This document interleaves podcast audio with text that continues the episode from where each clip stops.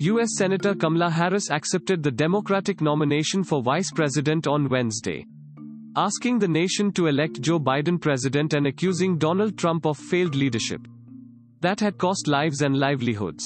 The first black lady and Asian American on an important U.S. presidential ticket. Kamala Harris outlined her life story as emblematic of the American dream on the third day of the Democratic National Convention. Thanks for listening to the latest news Suno. Download the free latest news Suno app to listen news in less than 60 seconds.